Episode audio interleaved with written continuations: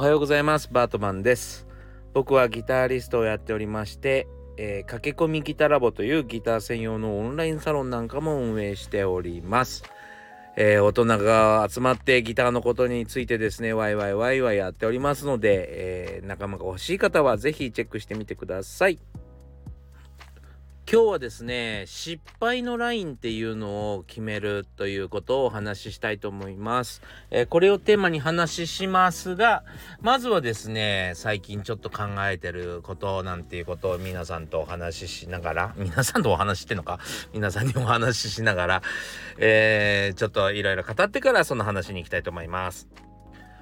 はい、えー最近ですね旅行に興味が出てきました。えー今までは旅行というかですねまあ実際あのあのアーティストの皆さんとツアーとか行くのででね日本全国行ったり海外にも行ったりということがたくさんあったんですけどもまあそういう機会が多かったせいかあんまり旅に興味がなかったんですよ。はい。なのでなんかまあちょっとあの変わったなぁと自分でも思ってるんですがなんかねそのきっかけはさまざまなことを知らないなと。さまざまなところに目を向けてなかったので興味がなかったのかな。うん。はい。例えばねあのお友達の奥さんがですねイタリア人なんですね。でえーまああの里帰りなんていうのをですね、まあ、コロナがやっと収束しかけて、えーやっとできるようになったと。で、えーパリのミラノに、え実家があるということでですね、えーこの間帰ったらしいんですよ。パリのミラノって合ってる？俺。俺ちょっとね、あの、地理が完全に、あのーあの、ダメなんですよ。地理を理解するための脳みそが、あの生まれた時から欠落していて、えー地名が全然覚えられないんですけど、大丈夫かな？あ、ちょっとまあ、まだ続けますね。えっと、パリのミラノに住んでらして、えーなんとね、あの、もともと涼しい国だったらしく、クーラーがないんですって。しかし、このね、地球温暖化で暑くなってきてしまって、とうとうクーラーを入れなきゃいけなくなってきたらしいんですよ。クーラーがそこそこもう入ってるところもあるらしい家ではねそうどっかの家ではあるらしいけどその彼の奥さんのところでは、えーまだ入れてないから非常に寝苦しいんだと。そういうとこ行きたくねえって 思いましたけど俺暑いの苦手なんでそういうの苦手だなと思ったけどあのそういうことも何もかもねあの知らないんですよね。文化とか、えーそういうことにあまり興味を持ってこなかったというかえっともともとアメリカの音楽が好きだったので、えー音楽という世界で考えるとパリというところはまあちょっと僕にはあまり魅力のないところ。いやものすごいいっぱい音楽ありますけど僕にはあまり興味のないタイプの音楽が多くって、えーあまりちょっとこうそれこそクレモンティーヌさんっていうですねあのえーボンボンバッカボンバカボンボンってあのボサノバで歌ったね、えー彼女の、うんツアーをやるまではほとんどあの興味がなかったぐらいだったんですけど最近ねなんかそういうのとか聞くとあまりにもものを知らないなというかそんなに面白いことが世界中にあるんだなっていうのが分かってきてからは、えーいろんなところに行ってみたいという気持ちになってきましたね。でそうじゃないとわからないものがたくさんあるんだなぁと世界見て回らないとちょっと本当に胃の中の蛙状態になってしまうんだなと思いました。なんかねレジャーをしに行きたいんじゃないんだな。なんかあレジャーもしたいと思ってるんだけどあの否定してるわけじゃないけどなんか文化風習なんかも、えーちょっと知りたいなと思ってきましたね。それでまあ今月末からあのタイの方には行くんですけど、えータイとかね、あの今お友達がマレーシアに行ってるので、マレーシアもいいなと思ったりですね、してるとこです。はい。皆さんはどんなところに、えー行ったことがあるとか、どんなところに行きたいな、その理由なんかもぜひ、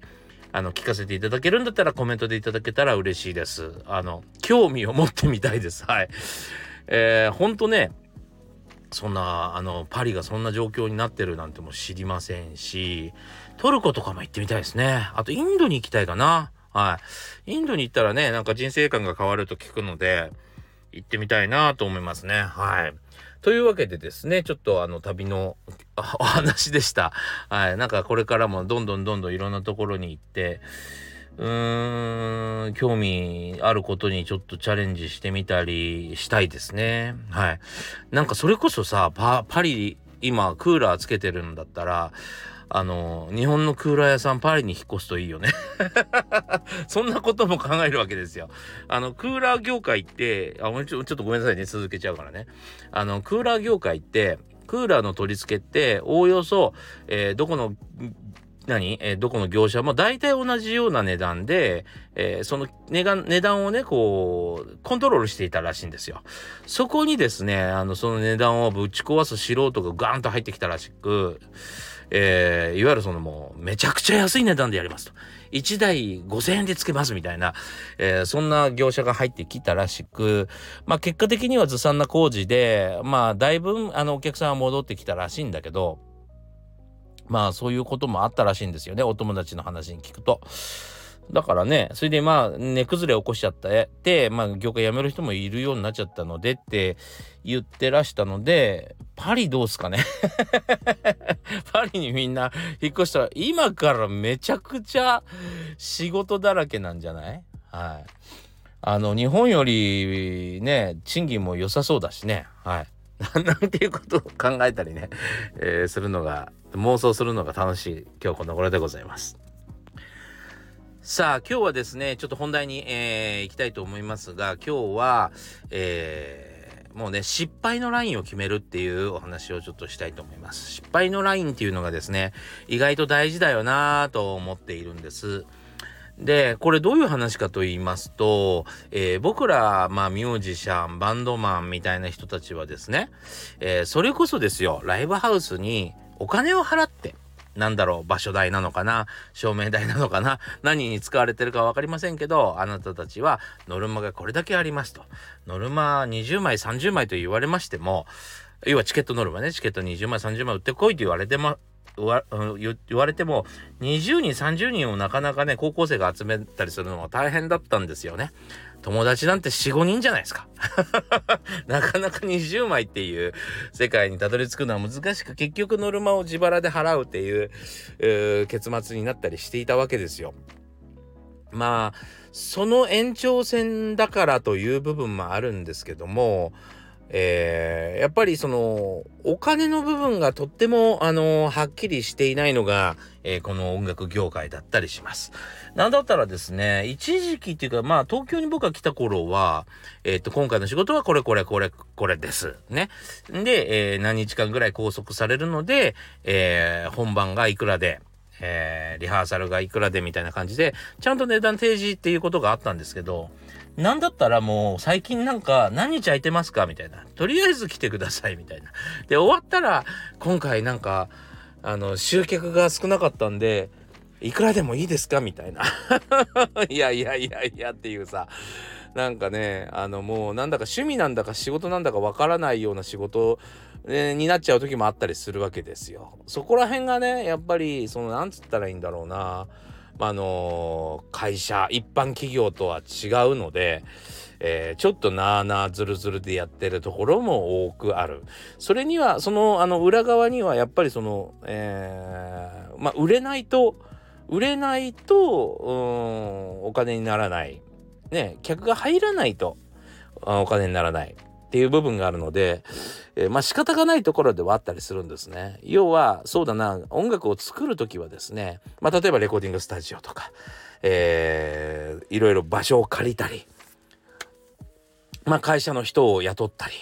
ね、どっかの会社に勤めてる人を雇ったりするとそこでは正規料金っていうのが決まっているので、えー、そこにはお金を払う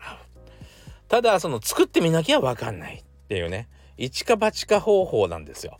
なので、えー、その幸せが ミュージシャンに来る時があるってことがあるんですね。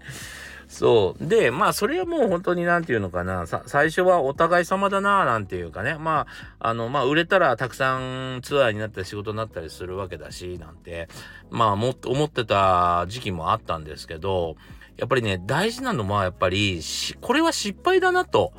思う線引きができるかどうかって結構大事だなと思い始めて僕はなんかそれをちょっと最近はもう考え始めましたね。最近はって言うとなんかなんだろうなんかちょっと微妙な感じがするんだけどうんそれはちょっと大事なことだなと思いました。その僕の線引きはですね、えー、僕の失敗だというラインは、えー、高校生のバイトより下がったらですね。はい。ギャラの設定が高校生がローソンでバイトを1日するぐらいの金額より下がってしまったらもうやる意味がないと思ってますかね。それはちょっと、えー、努力ををしてもらってない感じがするっていうか相手が頑張ってない部分だなという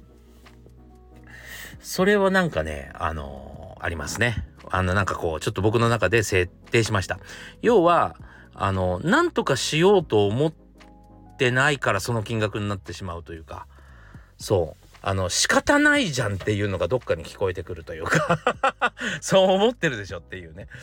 そうそうじゃなくてせっかくやるんだったらこのぐらいの、金額は払いたい、えー、ただしあのー、高校生の時と一緒ですよ。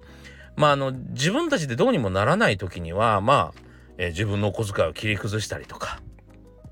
して払っていたわけですね。僕らも。高校生ながら。でも大人になってもうんその収入が足りないことをこちらがカバーしなければいけないんだったらこれは高校生以下なので、えー、やるべきではないと。それはもうちょっとそのあのシステム自体を一回考え直直してほしいかなと。それをするつもりがない人たちとは関わる必要がないかなっていうところになんとなくあの落ち着きました。だからなんか、えー、なんて言ったらいいんだろうなあの頑張って頑張って頑張って、えー、なかなか結果が出ないんだったらすごいわかるけどそれでもやっぱり高校生のバイト代以下っていう設定になるなるのはちょっとおかしいのでえー、そこら辺はねちょっとね考えてもらわなきゃいけないなということですね。そうなんかでもそこをねまだ僕は考えてこなかった時期もずっとあってまあおかげさまであの様々な大きな仕事をしてさせてもらったので、えー、そのおかげでなんかまああまりにもあのひどいっていう感じなのはもう減りましたけど昔はあったんですよね もうまあね顔が売れていかなきゃいけないと思うからいろんなところに顔を出しましたが結果的にそこ努力してないところがえ後々めちゃくちゃ伸びていってそんあそこに関わっときゃよかったなっていうのは正直一個もないですね。こんなこと言うと失礼だけど。そう。だからなんか頑張るからねみたいな。ちょっとこう今我慢しといてねっていうのはほとんど聞かなくていいかなって。思ってます。はい、それはそもそもうん最初から頑張ってないなっていうか僕が高校生の時にノルマとかを一生懸命払うためにお金をかき集めたとてた時よりかはもよりも悪いなっていう 頑張りが足りないなと思うようになりましたね。はい、なのでそこからそこら辺が線引きかなと、えー、逆に、えーと、それも欲しいぐらい、えー、僕がカツカツになってしまったらこれは僕の問題なので。お前が頑張れよっていうね、あの、自分に向けてね、お前が頑張れよってとこなんで、えー、そこは頑張らなければなりませんがまあそこがすごく線引きの部分かなと思いますね。うん、ここら辺はどうでしょう？フリーランスの方まあ設定しといた方がいいんじゃないかなと。えー、業界というのはもうこのぐらいの金額しかもらえないんだよっていうところに甘んじてる業者って、えー、てかフリーランスの方って結構いると思うんですよ。それ一回ねなんか一から見直した方がいいですね。うん、趣味のレベルに自分で落とすべきではないかなと。あの、プロとしてやってこられてる方はね、うん。僕はなんとなくそう思います。やり方はいろいろあるので、えー、本当に高校生の時の僕みたいにね、バンドじゃ食えないから、えバイトして、そのお金を、うん、ノルマに突っ込む。普通のことですよね。はい。あと、昼飯を我慢して、えー、昼飯代を浮かしていくとかもやりましたしね。はい。えー、まあそこら辺はちょっと一つ、視野に入れて、えー、自分の作品やなんだ愛している、えー、ものに対してこう価値を下げない方がうん、いいかなと。価値を下げれば下げるほど逆に、うん、そういうものに見えてしまうんじゃないかという。価値を下げるっていうのは偉そうにするっていうのはもう大間違いでね。あの、大事にするってことですね。そう。あの、そういうことです。ここちょっと間違える人いるんで、ちょっと話そうと思いましたけど、ちょっと長くなりそうなんでやめます。また今度話しますけど。はい。まあ、というわけでですね、えー、失敗のラインを決める。ね、えっ、ー、と、僕の場合は、高校生のバイト代以下ぐらいしか稼げないものは失敗だということですね。ということで、えー、今日はお話ししました。はい。というわけでご視聴ありがとうございました。えー、また次回お会いしましょう。それでは。